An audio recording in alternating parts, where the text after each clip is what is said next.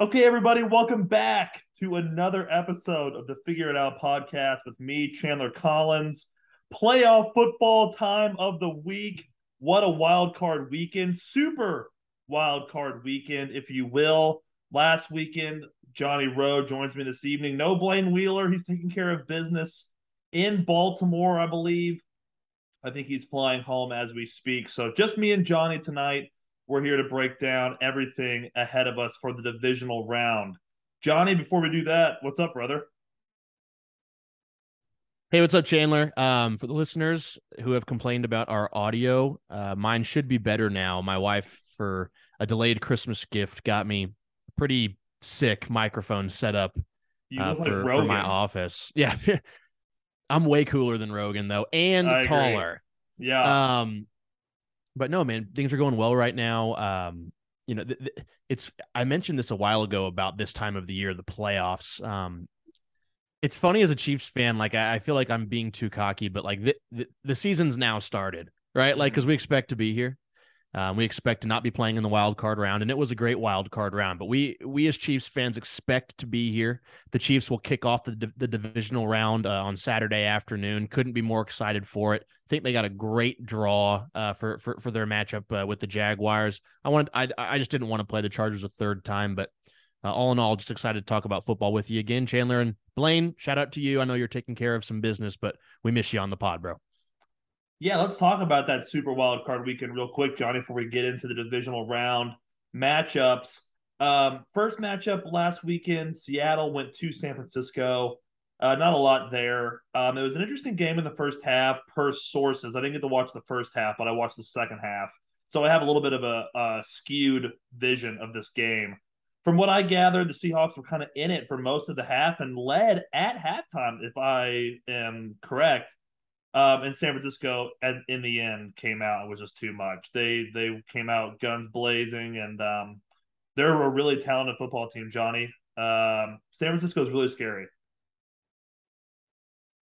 Yeah, I still think that there's going to be a bad game out of Brock Purdy. I just I think from all the football I've watched, I think that that game is going to happen. You mentioned you didn't, you didn't watch the first half uh, of that game. The Seahawks led 17 16 uh, at, at, half in that game after starting the game down 10 to nothing against against these 49ers. So, you know, good fight from the Seahawks there. But Purdy was bad in that first half. Like that, if you watch that half, you're like, okay, like I can see why this guy is a, a third string quarterback. Um, but he played a lot better in the second half. His stat line looks great. But if you really look at some of these throws, he had some good throws but he he had some moments where like the ball was kind of floating. He got lucky on a couple of these. Like I, I'm not trying to badmouth Brock Purdy. I think it's a great story with him being Mr. Irrelevant, the last pick in the draft. But I just based off of what I've seen, I just feel like there's gonna be a moment, and to look ahead to their the, the 49ers game that we'll we'll break down. He, he he's going to be going up against Micah Parsons next week. So like mm-hmm that guy is playing another level of football right now that is unblockable. Um, and so that'll be definitely something to deal with. But for Purdy on the Seattle side, look like y- you fought hard, but you ended up getting blown out. There was a key uh, strip sack of Geno Smith in, in that game that kind of mm-hmm. opened the floodgates, um, so to speak. So, you know, they, for the Seahawks going into the offseason, Chandler, they have a lot at their disposal. They have Denver's pick in the draft, which I believe is like the third pick in the draft or something like that. And uh, they like Geno. They they they they like Geno. So uh, it remains to be seen what Seattle will do with their pick. Um, but yeah, I mean, the 49ers are just a farly superior talented football team, uh, 1 to 53 than Seattle. Dude, Denver stinks. It's actually hilarious. Yeah. The Fuck them too, honestly. They yeah, suck. I completely agree. I love that little tidbit you just threw in there about their draft. Hey, Denver, nice draft pick. Not. Chargers go up, went on the road and played Jacksonville. Um, I'm not going to spend much time on this because I bet Johnny has something really dialed up about Brandon Staley. But the Chargers, man, they are a franchise incapable of getting out of their own way. Um, that game was such a Chargers loss. It was unbelievable. They dominated the first half, large part due to Trevor Lawrence's ineptness in that half. I don't know if I've ever seen a worse 30 minutes of football in my life. It was horrible. Um, and most people are saying that. And his 180 to the second half, we'll talk about that in a second. I'm not still on the Chargers here, but that was an, a crazy a crazy turnaround. But the Chargers, man, I don't get why. I don't know what they were doing. This game was so confusing to me. In the second half, you're up 27 to seven. You get the ball out of halftime. I think that's a I think that's a key factor in that game. If I'm correct, Johnny, I'm pretty sure the Chargers started out with the ball in the second half. I'm almost positive about that. Regardless, they come out with the ball. They have a chance to put the game away again. They can go up 34 to 7, 35 to 7 if they were weirdly to go for two, which knowing Staley, he's that big of a jackass. He might go for two there. To only have seven design runs in the second half of a game in which you have that lead with a guy like Austin Ekeler. I don't care if you even can't run the ball, just do it to waste time to burn clock and the Chargers incapable of getting out of their own way and it's not good right now for the Chargers, um, my opinion. And Johnny Staley gone, fired. Staley's not going to get fired based off everything I've seen. Uh, one of the main points, if y'all listened last week, uh, was that Brandon Staley is an asshole. He's an asshole because he, because he is inconsistent. That's why he's an asshole. When he first came into the league, he was, you know, talked about by all the pro football focus guys, all the uh, analytics people about how he's a trendsetter and how he goes for it when you traditionally shouldn't go for it, and he passes more than you traditionally should, and he was the media darling. And then when it came out last year that they missed the playoffs because of his dumbass decisions, it impacted him. It bullied him. It changed the way he coached. And we saw that throughout all of this year. Um, one of the worst things that I saw in that game, and it's totally different from Brandon Staley in the past, is that in the fourth quarter, let me see here. Yeah, so the Chargers have the ball and they go on a 14 play drive, which ended in a 40 yard missed field goal by Cameron Dicker. The score was 30 to 20 at the time. So they got down to the Jacksonville 22, 22 yard line, had fourth and three, were up two scores, and Brandon Staley elected to kick a field goal to go up two scores. If they would have gone for it there, right? If they would have gone for it there and they got it, and they ended up getting a touchdown out of that drive, they would have been up 17. They would have been up three scores. And so the point that I'm trying to make is that Brandon Staley com- has completely changed as a coach, it, year one to year two. And it's because he's been bullied by the results that have happened uh, based off of the decisions that he's made. And so, right, like he's, they say, like you got to, you have to become in love with the process and not the result. Well, the results are driving the decisions that Brandon Staley is making. And that, in my opinion, not just because the kick was missed. In the moment when I was watching the game, I was like, they should go for this. I even said to Emily, they're going to go for this. And I couldn't believe that they kicked right there. Yes, Dicker had been very successful so far this season, but, you know, he was a, a mid season addition. Mm-hmm. He's a rookie kicker like I don't know, just I would have wanted them to go for it there from from from that side of things. And then just to finish up, because I, I know we're going long winded here, but the way you open yourself up to blowing leads in the playoffs is an inability to run the football uh, when it counts the most. And we talk about this all the time. It's the reason the Chiefs surrendered their leads twice last year to the Cincinnati Bengals. Um, being up, it was 27 to nothing. Is that right? 30 uh, to nothing, whatever it was. 20. It was 27 7 at halftime for the uh, Chargers. Yeah. So 27 to nothing at one point. Yeah. The way you let teams back into games is to not be able to run the football, not be able to control the clock. And um, it's been the story like that all year for the for the Chargers. So, you know, they go into the offseason again with disappointment. This franchise is is cursed, it seems like. Um, I, I I was you know, kind of convinced that they would be firing Staley and hiring Sean Payton. I don't think that's going to happen. Uh, they've God. fired Lombard, um, Joe, Joe Lombardi. Lombardi. Joe Lombardi, their offensive Yeah. coordinator, and then somebody else on his staff. So there will be changes in uh, Los Angeles for the Chargers, but uh, I don't think it's going to be at head coach. And man, this I know I do have a lot to say. Mike Williams not playing in that game was so huge for the Chargers. And Staley is the biggest asshole in the world for doing that to his football team and to those fans. Mike Williams battled injuries throughout the year and is a guy that you signed to a contract extension in the offseason. You evaluated your team, you evaluated his talent, and you made the decision to pay him top receiver money because he was that crucial to your team. And then you played him in a meaningless week 18 game and he got hurt. You reap what you sow, Brandon Staley, and you are an asshole. They were 8 and 2 this year in games when Mike Williams played, and with that loss, they were 2 and 6 in games when he didn't play. That's why you lost because you don't know how to coach this football team. Miami traveled north to Buffalo to take on the Bills. What a game this was! Um, out of really nowhere. No, I think out of all the games this weekend, I thought that this one would be the worst game, um, and it ended up being one of the best games. Skylar Thompson, say what you will, his stat line was horrible. Somehow, some way, he managed to keep this Dolphins team in the game. They had a fumble six, and really, if the Dolphins just had a better situation going on, I think they win this game. But at the end of the day, the Bills roster, top to bottom, a lot better than the, this Miami team. Josh Allen made enough plays, some boneheaded mistakes. Um, and they really seem to be. I made this analogy to the other, to Blaine and Johnny in our group text. They feel like the Warriors that are just kind of like, if you if they're not making threes, if they're not hitting deep balls, what are they really doing?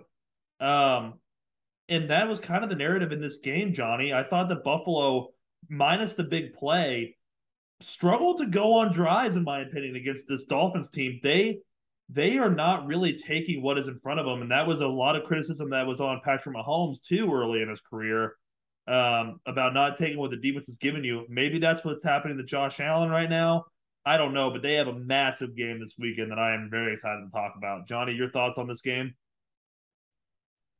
Yeah, you you nailed it, Chandler. The the Bills are just like the home run hitter in baseball who strikes out a lot. It's like they are they are missing their layups, but they're able to make their three pointers. Like it's it's it seemed in that game that there were times where the Bills could throw just chuck it downfield to uh, Stefon Diggs, and eh, they were just going to make the play every single time.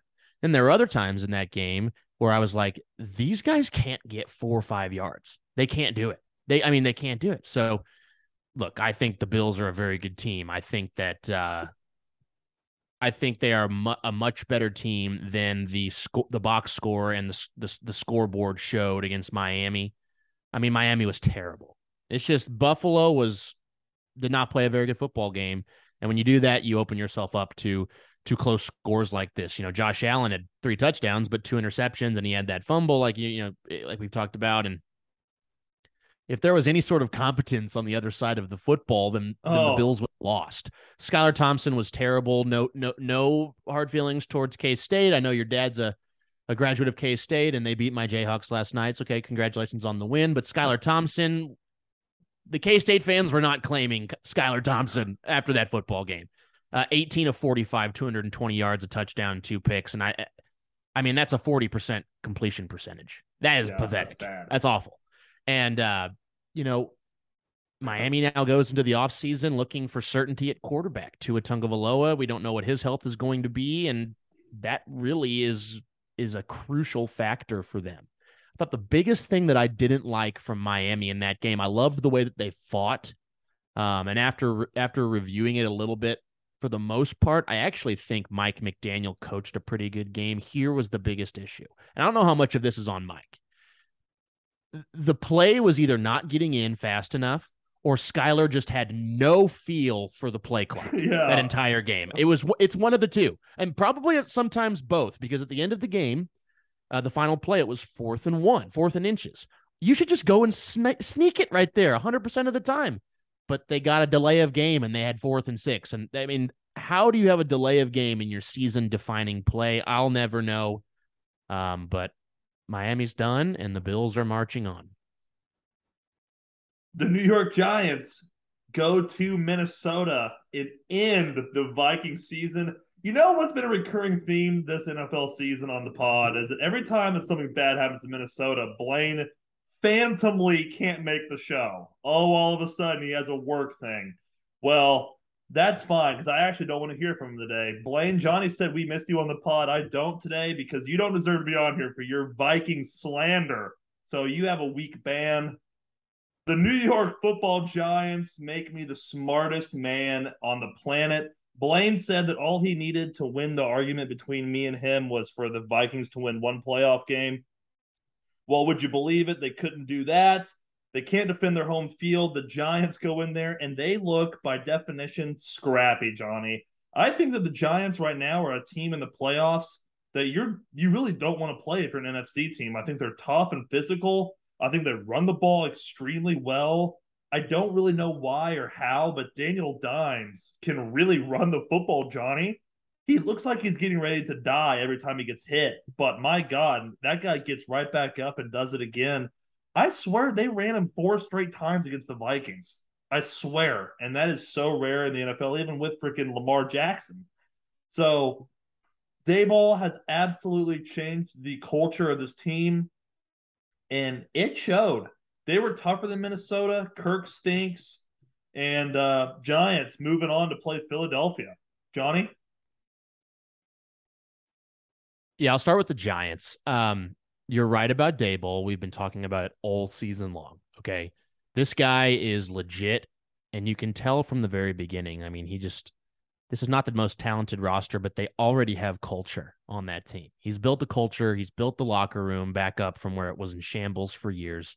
Um, and, and, and he's just, he's just awesome. I mean, I kind of just like how he's kind of a fat guy, like, you know, Andy mm-hmm. Reid, fat guy, like with all due respect, but like, it's just cool that Brian Daboll is just, I mean, he, he's so fired up on that sideline. He will bite an official's head off one of these yeah. times. I mean, he will bite someone uh, for his guys. And so, you know, I want to, I want to pump the brakes a little bit though on the Giants. Like that was an awesome win, but Minnesota is, they are who we thought they were. Yeah. And, and I wish Blaine was here because I want to talk to him about this because you got you and him like to do the tiffing back and forth, and I'm just looking for honesty and genuine conversation here. Minnesota is who we thought they were. They they this is exactly what you thought was going to happen. You know, Chandler on the pod, you actually picked Minnesota to, as the as your bet. I was the lone pick on the Giants. Reverse actually, psychology. Nice. Not to brag, but not to brag. I, uh, I, I, I bet Giants in real life money line because I was just convinced that this was going to happen. And n- yes, the decision by Kirk Cousins to throw the ball three yards on fourth and eight with your season on the line is totally Kirk Cousins. But honestly, Chandler, I am not outside of that moment. I think it is ridiculous to pin that loss on Kirk Cousins. 31 of 39, 273 and two, no, no turnovers and uh, and he ran for a touchdown. So the the biggest issue in Minnesota is their defense is an absolute sieve. It's Swiss cheese. It's terrible. Saquon Barkley from the first drive in that game, and he only had nine carries, but every time I felt like he had the ball, he was running in acres of space. Daniel Jones, 17 carries, 78 yards in acres of space. And uh they the Giants were just the the better football team across the board. I'll finish with this. Um, it's another point about Daboll. Cowherd's been making this point a lot, and I think it's right. You're seeing kind of Josh Allen revert back to his more turnover worthy moments throughout this season now that Daboll's left. Josh Allen still uh, making some awesome plays. Uh, but Daniel Jones is has uh, the guy coming into this season who had his fifth year option declined, and his career has been an abject failure for uh, since they, he was drafted number six overall at Duke. Daniel Jones was probably the best quarterback of the entire weekend. The entire yeah. wild card weekend 24 35, 301 and 2 through the air, 17 for 78 on the ground. And it's because Brian Daboll just puts his guys in the best position to succeed. That sounds easier Like it sounds like an obvious, easy thing to do. But if you look at all the great head coaches, they know how to evaluate and construct their offense based off of the players they have right then. It's not like a it's not like a you know, I'm to this is what the offense is going to be and if you're not if you're not going to do that then you're not going to play. No, it's just you this is a fluid thing. And Brian Daboll came in. Daniel Jones is not his first choice. That's obvious. Daniel Jones probably knows that. But Brian Daboll knew that if they want to have success, he has got to put Daniel in the best position possible. He's done it all year, and it's led them to be one of the final eight teams in the playoffs. Also, a really healthy Saquon running the ball is awesome to see too. He's a great guy, really easy to root for. Um, I know him personally. Baltimore goes to Cincinnati, and really, I was texting the boys back and forth. I was really impressed with what I saw from Baltimore, even with Tyler Huntley. Um, and it's just because I just teams like Baltimore that have that nastiness to them are teams you don't want to play in the playoffs because Cincinnati moves on and and good for them, great win. They are incredibly banged up. They had so many injuries in that game. I don't care if they're I don't care if all those guys come back and play this week, they are still banged up. And it's from a physical ass football game, which was Sunday night football and they're going to have to get ready to play another physical ass football. And eventually, it just doesn't work anymore. Um, I am very worried for Cincinnati going on the road from an outside perspective. I am very nervous for Cincinnati having to go to Buffalo. I think it could be the season for them. But that's why I said for the Chiefs, I'd rather play Jacksonville. We'll get to that in a second. But this Baltimore team is flat out tough, and they made life very difficult for Joe Burrow. I saw this tweet um, I think it was during Sunday Night Football. The I, I don't know if it's just like the Ravens because they play the Bengals all the time, but man, they sure seem to sack Burrow, and when they sacked him, Johnny, they hit him hard. Um, so kind of okay with seeing Baltimore leave the playoffs, even with their inept offense. Um, in a weird way, I'm not that upset. Less upset than I thought I would be with Cincinnati winning, Johnny. Yeah, I hear what you're saying. Just AFC North old school football. It was awesome to watch. Um, obviously, the whole game flipped on the Tyler Huntley fumble at the goal line that was knocked out and returned 98 yards by Sam Hubbard, the Cincinnati kid. Pretty cool story, pretty cool moment, and a phenomenal call on the broadcast by Mike Tirico. Um, there's been a lot of gripes about how horrible Al Michaels and Dungy were on their call, and rightfully so. I love Al Michaels, I, I always have, but man, he's been he's been pretty checked out this year. It seemed like, and I think Tirico is incredible, and he had a great call uh, on that on that moment there, and um, it, it completely turned the game uh, upside down. So. Where am I going to start here? We'll, we'll start with Cincinnati. Uh, Cincinnati going into this huge game. The Bills and the Bengals are both kind of limping into this game, and they are going to beat the hell out of each other. As a Chiefs fan, great. I mean, you're gonna have to play, if, barring a collapse this weekend, like you're gonna have to play one of them. Um, and so hopefully, you know that that's why the bye is so huge because that extra game off is is great for these guys' bodies. But uh, I saw left tackle Jonah Williams and then uh, guard Alex Cappa are are they're they're like out this weekend. So like Jonah Williams left the last game. He was questionable to yeah. return. Didn't end up returning. Uh, Jackson Carman, I believe is his name, took his spot. But um, that's huge because Cincinnati was really unable to run the football the way they wanted to uh, throughout throughout the second half of that game. Um, and with as great as this passing offense is for Cincinnati, if it becomes predictable and they don't have the blocking uh, that they usually have or that they've had at times this year, yeah, you're going to open up Burrow to getting hit. And there was one hit at the very beginning. Like I thought Burrow was going to have, was going to be seeing stars. I remember we texted about it. He got nailed by yeah. like 700 pounds of dude. Like it was, it was wild um, to see him get up from that. And then the very next play, he like converted a third and long. Like That's Burrow's, right. Burrow's sick. But um, so yeah, I, I I'm curious to hear your thoughts when we get into the matchup between the Bills and the Bengals. So I'll, I'll I'll leave that for then. The Bengals are just they're just they're injured right now. Baltimore is going into a very uncertain offseason. Some weird stuff that we've been seeing with Lamar Jackson's future in Baltimore.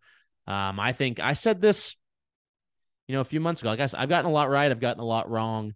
uh, this year. But I mentioned like weeks ago that it would not be the craziest thing if Lamar was going to be in a different jersey next year. And I just think based off of what we've seen, uh, that, that that that's growing into more of a possibility. Lamar didn't even travel to this game. He wasn't even there with his guys. Look, I know if his knee is swollen, flying on a plane's probably not the best thing. There's got to be a way. You're telling me Patrick wouldn't go to the game? You're telling me Patrick wouldn't go to the game if Chad Henne was starting in the playoffs? Bullshit. He would definitely be there. I said it with yeah. complete conviction. Um, so yeah, a lot of uncertainty with Baltimore going forward. And abs, did you notice this, Chan? What a weird move. The clock is ticking. It's under a minute to go in the game, and they're going into a huddle with two timeouts. Baltimore had two timeouts at the end of the game with the clock ticking under a minute to go in their season, and they're huddling. Ugh. Very bizarre decision from uh, John Harbaugh, who, of course, is very well respected in this league. Baltimore, uncertain. Cincinnati, unhealthy. To that point, John, it's just got to be something to do with Tyler Huntley and not being able to like. He might know a couple of two minute drill calls, but he doesn't know all of them, and he probably can't like call two plays in a row from the line of scrimmage. He's probably got to do it in the huddle. So I, I'm not saying that I'm right. I just don't know why they would do that, but I'm just kind of giving a, a theory that makes, as to why. That no, that's good, Chandler, because if you go back to that that fumble at the goal line, first off, they were way too far from the goal line to do the jump yeah. over the center, right? And then if you watch the rest of the team, a lot of people have already pointed this out, but when he extends the football, all the other players around him went to like push him. So maybe that was just Huntley going rogue, right? Yeah. Because it, if he's going to jump and everyone knows he's going to jump, you're not going to have your your up backs, your you know, and and your other linemen get around him to push him forward. So that's right. where that was that was kind of iffy. Yeah, when I was watching it live, I didn't mind the jump. But then you go and you look at the replay, and I just, I guess I just didn't realize how far out he was in the moment because I was so amped. I was like, oh my God, they've got to score here. And I didn't even recognize, like, dude, you go back and watch, what are you thinking? Like, I don't, even, I, I think even if like a big quarterback like Josh Allen or Trevor Lawrence, or, I mean, we've seen Pat jump at the goal line, Joe Burrow. I don't, I think that's way too far for them, too. Tyler Huntley's a small little guy. Yeah, dude, it's literally this is it's not that complex. I don't get it. If it is a yard or less, if it's like one of those, it's a long one, or if it's two yards, you're not sneaking. You're not no. doing that over the over the fucking top bullshit. If it's a and especially less, if it's less than a yard, it's a sneak every time. It's it's it's a sneak every time. It's it's over a 90% success rate. It's a no-brainer, but these guys just they need to pay us the money to make these decisions, not these assholes. Well, unless you're the Chiefs, Johnny, then it's not a QB sneak. We will not be sneaking. Tight end sneak. Tight end sneak. Monday Night Football will wrap up uh, Super Wild Card weekend with it. Won't take too much time, Johnny. This Dallas team. Um, well, I guess we'll start with Tampa. It's a little bit easier. Uh, Tom looked awful. Um, it's not. I, I don't. I don't think it's because he's not talented. Uh, he his arm looks great, but he just is so old, dude. He just looks old, man. Um, he can still throw a decent football. Like it looks really good, but if he gets under any duress, he just looks like a shell of himself. And that's what's going to happen with a team like Dallas that can rush the passer. Michael Parsons, beast. I like Dexter Lawrence. I know he takes some um, flack in Dallas for his production, and probably a little bit a la Frank Clark for the Chiefs. We know all about that, but I still think he's a good defensive end. Uh, Micah Parsons is a beast, and their secondary played really well last night and really bottled up this Tampa de- offense. Um, and sticking with the Cowboys, Johnny, um, I've kind of I would classify myself as a Dak defender. Um, I think he's had a bad injury that kind of derailed his career for a second. Um, but I think he's a good quarterback, and he might have played the best game of his career on Monday night in one of the biggest moments. The first Cowboys road playoff victory, I believe, since like 92 or 93. So there was a lot of pressure on Dak here. If, if Dak lost that game last night by a reverse score, if he lost 31 14, I think Dak would be under serious fire today. He had a lot of pressure on him, and he stepped up to the challenge. And right now, if I'm San Francisco, I'm a little nervous about Dallas. Johnny? Okay, I'll start. I'll stay on Dallas. I'm not as I'm not as like su- supportive, I guess, or whatever. I, I I don't think Dak like. I think he played a great game. Okay, but that is what you should do if you're making that kind of money, like Dak. Like Yeah. beating a sub 500 team in the wild card round should be a lock. That, should I be- agree with. That should be like, but I mean, 305 yards and four touchdowns, and he looked great. I mean, the the the, the actual play on the field, he he- he looked awesome. I'm looking to see how he responds in this in this next game. Um, and you know the, the the reason that people were so critical of Dak and it's justified is because he was tied for the league lead in interceptions in 12 games. So Right. like that's it was just not good enough for somebody who's who's been given that kind of contract and the and the keys to the the Dallas the Dallas Cowboys. So it's just got to be better from Dak, frankly. Um, I thought that they they ran the ball pretty well. It is so blatantly obvious how much better Tony Pollard is than Ezekiel Elliott. I mean, it is not even close. Um, and then on the receiving side, Dalton Schultz just had a great game. He's really turned into a nice option, a tight end for uh, um, for the Dallas Cowboys. I've I assume he's going to be one of those big contributors to uh, Kittle and Kelce's tight end uni- university with uh, some of those other guys. So look to see more from Dalton Schultz going forward. Uh, and on the Tampa side, it's over, isn't it? Like this was my worst bet of the month of the of 2023 was that I bet uh, Tampa Bay money line Yeah. and it was just dead from the start. Tom threw the ball 66 times and they scored 14 points. They had no points at halftime. It's just it's just terrible. And what's interesting is there's going to be so many I did not know that. Sorry to cut you off. I did not know that stat, dude. Holy Isn't that shit. baffling? Um yeah, he threw twice as many passes as Dak. Dak threw 33 passes. He threw Oh, twice as many passes as Dak. Math. That's up, insane. math? Um, that sucks. math's not great, but it's just not good enough. They can't block. Tom is so reluctant to get hit. Um, I think he's going to play football next year. He's probably going to be playing somewhere else. But like, dude, you know, if Let he him. goes to the if it goes to the Raiders, let him. Yeah. They look terrible. I mean, he, he looks terrible. I mean, maybe that's famous last words, but dude, if Tom Brady comes with the way he's playing and played all season, if he comes to another team, like I just would not, I would not be that excited. I mean, good, great. You get a 50 year old man. Awesome. Tampa is in a weird position, man, because they back to backs, uh, or was it back to back Super Bowls? No, it wasn't. But the Super Bowl No. against the Chiefs, right? But then they brought all their guys back and then lost in the playoffs last year, lost in the playoffs this year.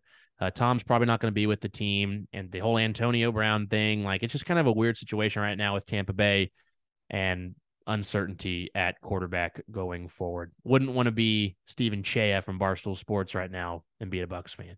That's right. Let's get into the divisional round, Johnny. Four games remaining in the season. We're down to the final four here. Um, let's do something crazy, Johnny, just for the playoffs. And I'm a classic guy, so I like to go playoffs. I know you have your sayings, and we won't get into that again.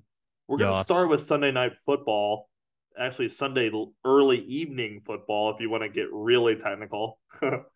5:30 p.m. Central Standard Time, or excuse me, Central Daylight Time, I believe. CDT, Johnny.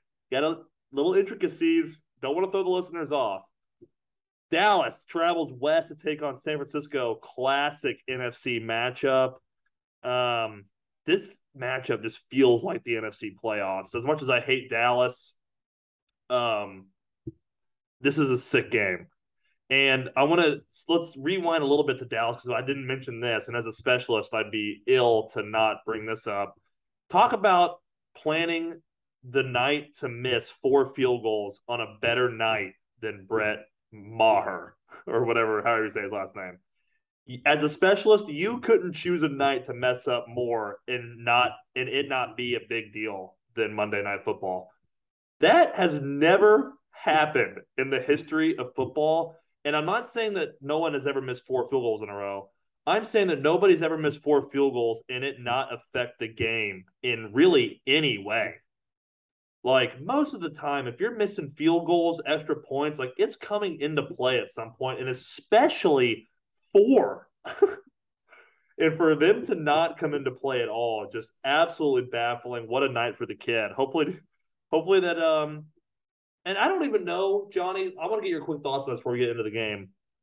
Do you think that he like has the yips, or do you just think that he's like that? Made that was the worst game I've ever played. Like I'm fine.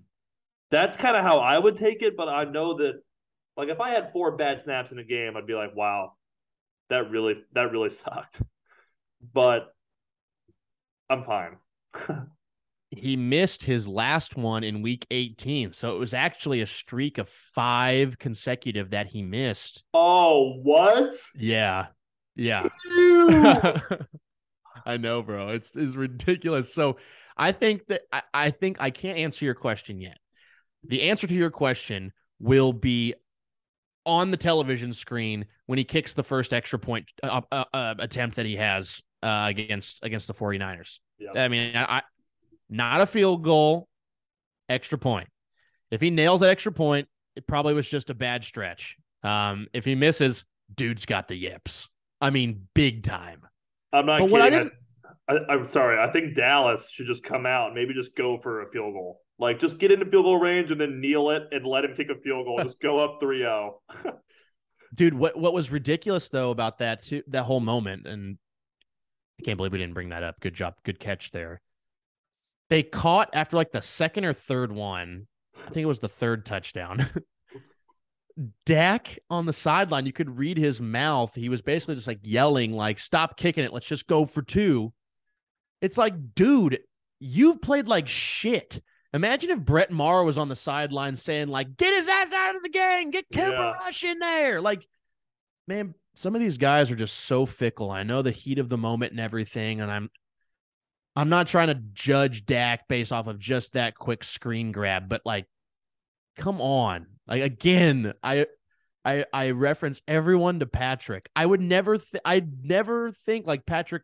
There's no way this year Patrick's been like, get Butker out of there. Like, what yeah. the fuck? Like, there's just no way. Come on, Dak, be better. There's a difference in saying, let's go for it, let's go for it, let's go for it. Like, because you want to go for it, not because of the result of your other teammate. It's just um, it's an interesting line. But let's get into the game. Dallas three and a half point favorites. I actually really like that line. I think that's a really accurate line for this game. I think it will be a very close matchup. I think it's the um, other way. I think I think San Francisco's the favorite. Yeah, I said I thought I said Dallas plus three and a half. Did I say did I say minus? You said the favorite. Yeah, maybe oh, I heard sorry. wrong. But... Nope. Sorry, listeners. I'm wrong. Dallas three and a half point dogs on the road. Um, I can't wait to watch Micah Parsons go against Trent Williams, Johnny. I mean, if that doesn't get your blood flowing, that I don't know what will. Um, I think that's going to be the story of the game, in my opinion. I truly believe that this game is on Dallas's defense to keep them in the game. I think if Dak can stay in the game, if Dallas's defense can keep them from blowing them out, I think that the Niners could be in trouble here, Johnny.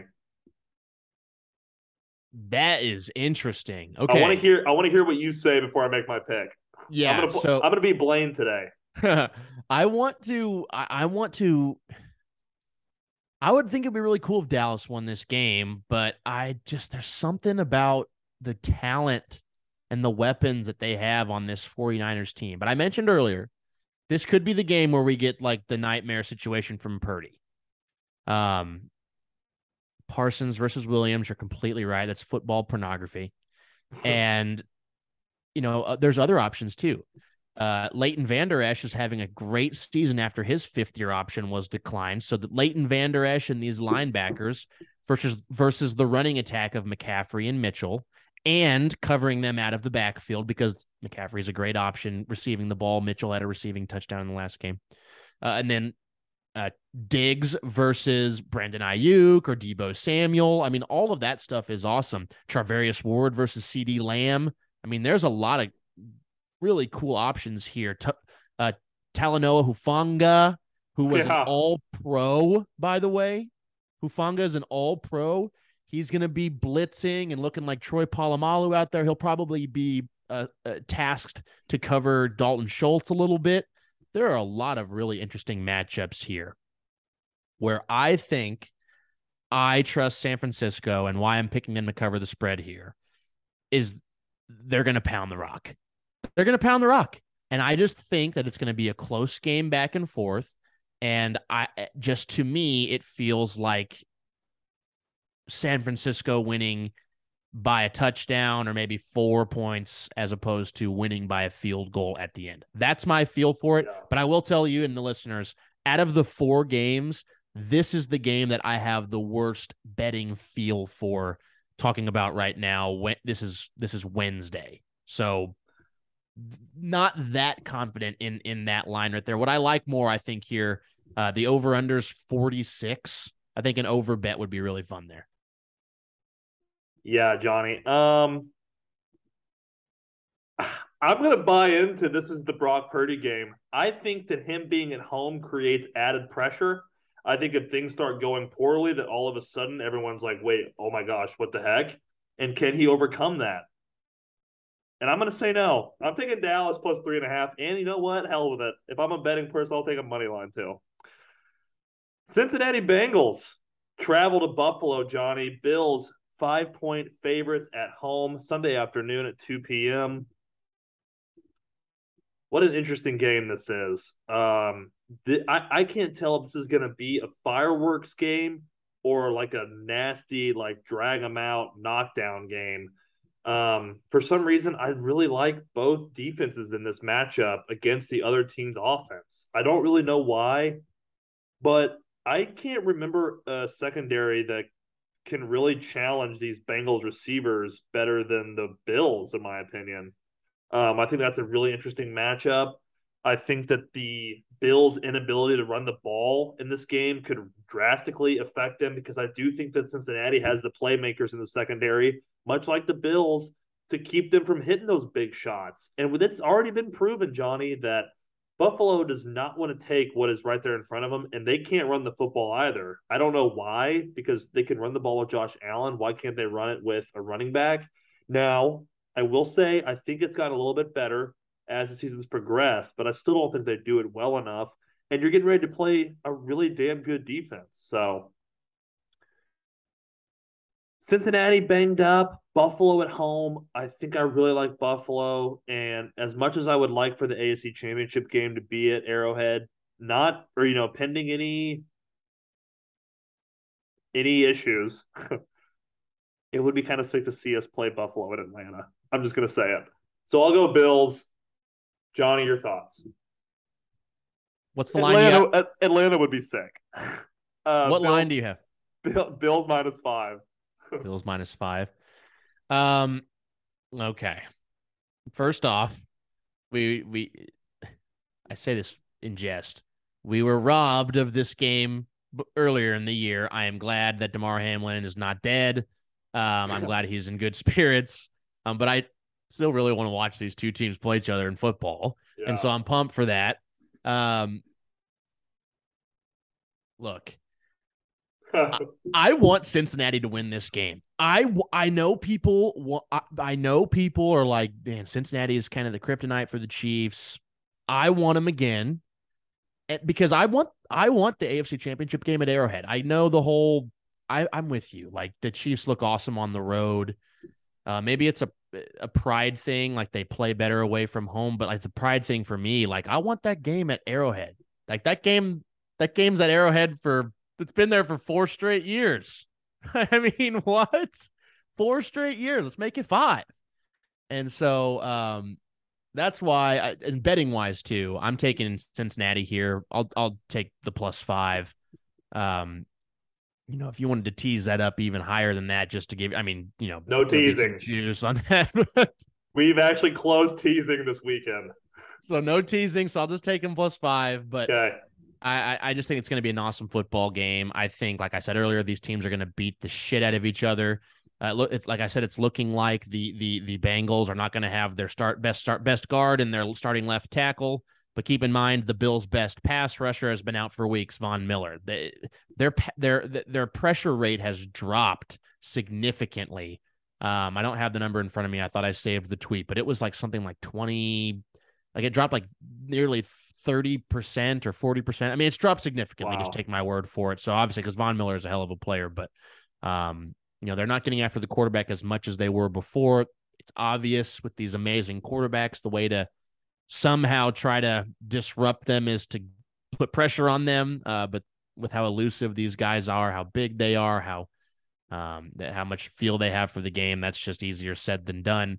I think there are some great matchups here, though. Too, I think uh, Ja'Marr Chase and and and Tee Higgins versus Tre'Davious White is are, are going to be really fun. Um, with the mixture of Jordan Poyer in there as well. I don't know if they're going to activate Micah Hyde for this game. He's missed the majority of the year with a neck injury. Before the wild card round, they started his 21 day clock to come back from IR. So maybe Micah Hyde's back in this spot. I don't know if he is, but those two guys are, I think, probably the best safety tandem in the league. Chandler, what do you got? Uh, Kaiir Elam is that is that his name? Is it He's Kaiir? their rookie. Yeah, is he he left last week, I believe, with an apparent injury. I wonder what his status is. Do you have any idea?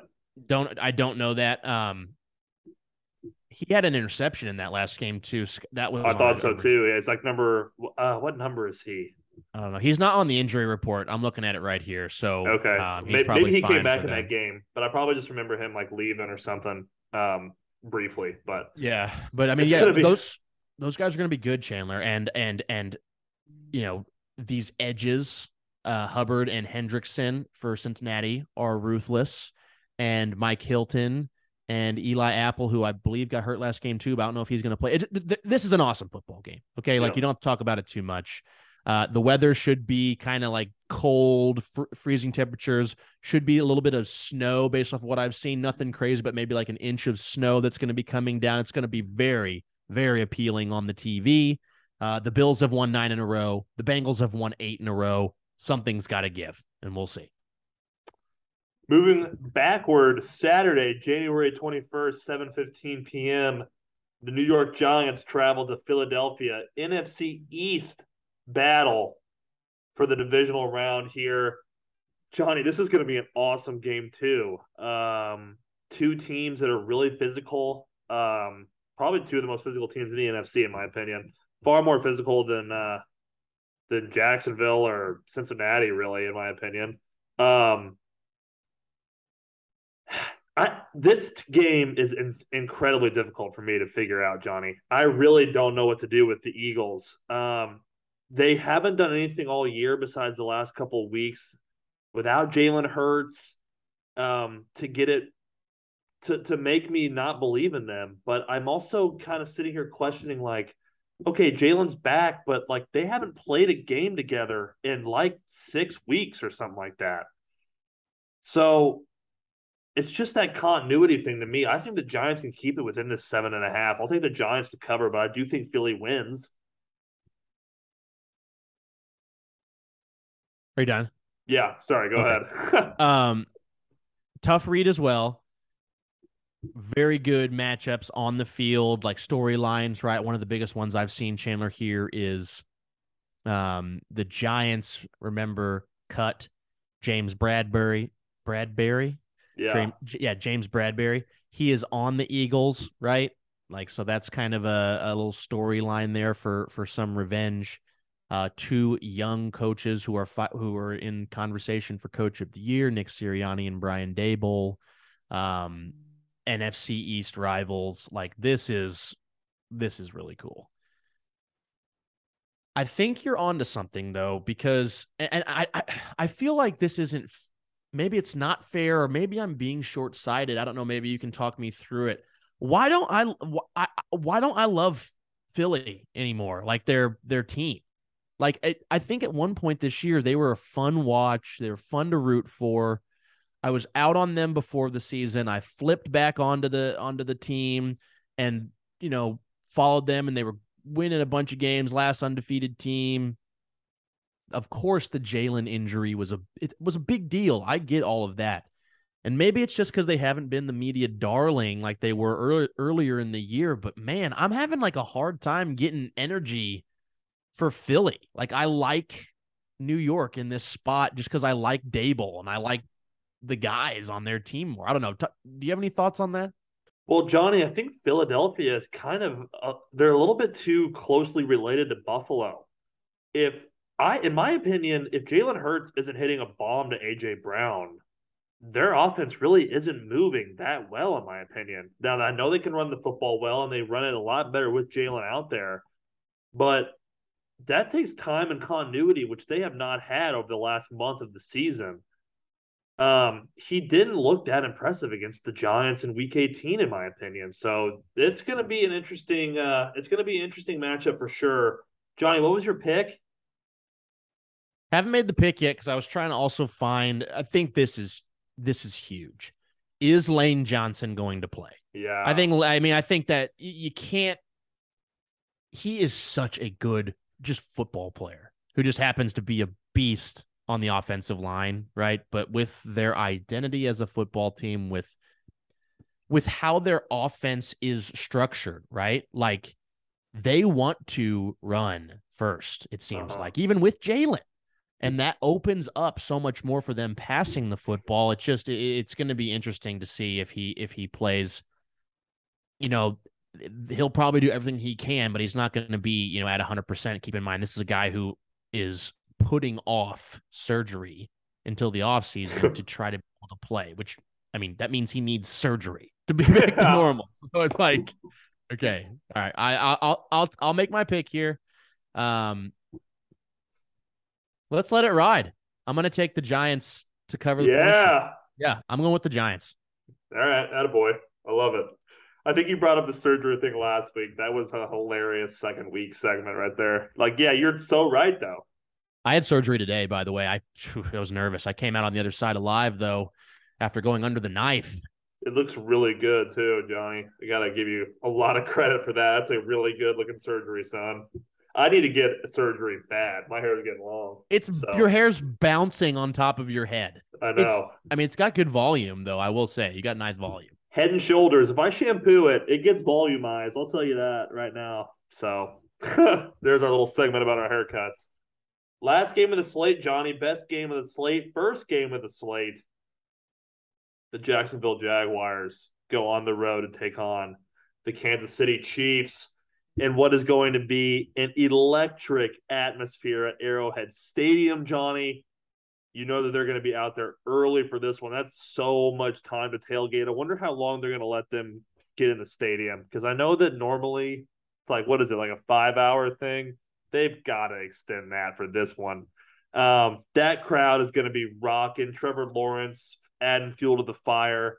And while it's a little cliche and it's a little corny and it's kind of stupid, really, at the end of the day, that people are going to be like extra fired up from what he said really freaking fires me up. And I absolutely love this spot for the Kansas City Chiefs.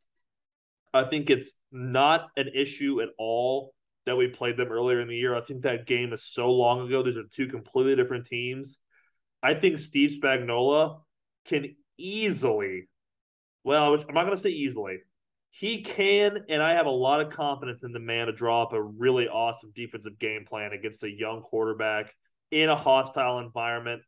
I expect us to blitz off the edges a ton, from the secondary a ton, and for a young quarterback in a big spot where the lights are the brightest, it's incredibly difficult to deal with. And on the exact flip side, you are staring at greatness. There is nothing else to describe this Kansas City Chiefs offense, and it's just waiting there for you, Jacksonville. You can't make a mistake in this game because the Chiefs aren't going to make a mistake. I truly believe that unless it comes on special teams.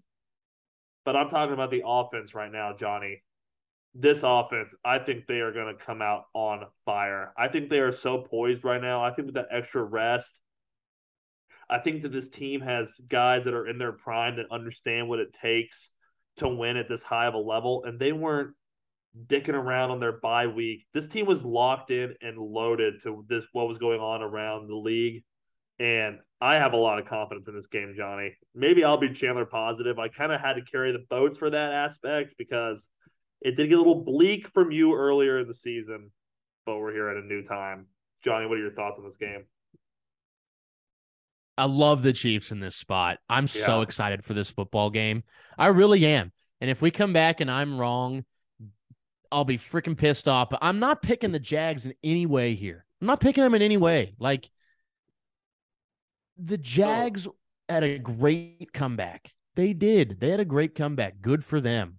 The Chiefs are a different animal. The Chiefs dominated this Jaguars football team uh, in their previous matchup, and I know that's in the past, but I just don't see any way that this goes any differently here, barring you know a total collapse from the Chiefs uh, with a bunch of mistakes and stuff. But both teams are healthy. The only person who's not practicing for the Chiefs is Mecole Hardman. He's got a pelvis.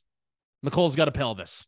Well, actually, Mecole stinks. So I think he's making a business decision, Johnny. I really do. I think he thinks the writing's on the wall. I mean, what is this injury?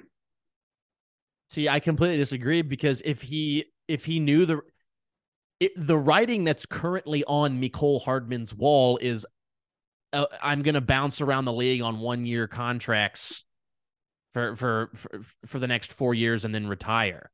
He this is a contract year. He wanted to ball out so that either he got the bag from the Chiefs or from somebody else. I I don't know. And all Andy has said is that Mecole has regressed or they, he's taken a step back and they don't want to push him too far. It initially was called an abdomen injury. Now it's called a pelvis. Moved lower in the means. body, a little yeah, lower. It's moving. Mecole's injury is moving down, and my blood flow is going away. Talking about Mecole. Okay. All right. So then the rest of it is Frank Clark's been limited both games this week. He's got a groin. He's got a groin. Okay he's going to be fine. He's going to play. Skyy Moore is a full participant, and L'Jarius Sneed's a full participant. So it's good to have those guys um, into practice. The Chiefs are healthy. They're going to whip the Jaguars' ass. It's a big line. I'm going to take the Chiefs to cover it here. I think they're incredibly motivated and focused. Um, and I think this is a good opportunity to just get off on the right foot uh, in the playoffs. And then it's the first game of the weekend. Then you get to watch the rest of the games unfold. You get to get the dub on Saturday, watch the Bengals and Bills on Sunday, and then you'll know who you're playing and where it is going to be played. Andy Reid versus Doug Pederson, uh, who used to be a, a, a, coach under Andy Reid. So uh, some mutual respect there. I, I do respect Doug Pederson a lot. I think he's a good coach, um, and he's the right guy for Lawrence and the right guy for the Jaguars. Um, but I just think it's going to be a little, a little. It's congrats on the the playoff win, Jacksonville. It's good to build on going forward. You're still a couple of pieces away from really being the team that you want to be. You're just running into Patrick Mahomes and Travis Kelce and Andy Reid off of a bye.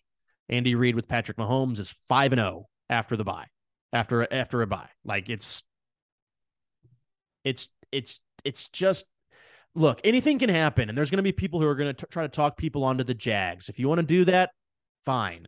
I am fervently supporting the Kansas City Chiefs to play a full football game here, Perfectly. even though they haven't done it all year. I am vehemently supporting the Kansas City Chiefs and wholeheartedly betting the mortgage that the Chiefs cover the spread in this game. I can't wait to watch this football game, Chan. I think that was a perfect way to end the divisional round slate. Johnny, do you have a final thought for us on this divisional round episode? Recorded early tonight, by the way, for the listeners. Getting done at six oh three. Kind of feels kind of feels good. Make a little dinner after this, Johnny. Final thought. Yeah, final thought is it's just you know for for for the Chiefs, it's you got to win three in a row. It's a new season. This is a whole new thing. The speed of the game is going to be different than it was throughout the entire regular season. Every moment is so huge. It's crucial that you just put your best effort on the field play with no fear, and just leave it out, leave it all on the line because you know Jacksonville comes in with nothing to lose in this spot, but Kansas City has they they've beaten this team before, they've prepared for them before. They know what to do in this spot. Run the football effectively. Utilize Jerick McKinnon in the passing game. Find Travis Kelce. Find Juju and MVS down the field. Like keep getting after the quarterback. They got after Trevor's ass last time they played this team too. Yeah. You have better corners than they have receivers. Like I just think all aspects of this game, right? Quarterback, Chiefs win. Offensive line, Chiefs win. running back room, in my opinion, with the way Jerick McKinnon is playing, win. Receiving options, Chiefs. Defensive line, the way the Chiefs are playing, better, in my opinion. Better than Travon Walker, better than Josh Allen. The Chiefs are getting after the quarterback as much as they want, and Chris Jones has a case for the off the defensive defensive player of the year. Linebacker, Chiefs dub. Secondary, Chiefs dub. The only way, I guess, is if the Chiefs have a Brett Maher experience from Butker and uh, fumble some stuff. So, like, okay, I've said enough. Let's go, Chiefs.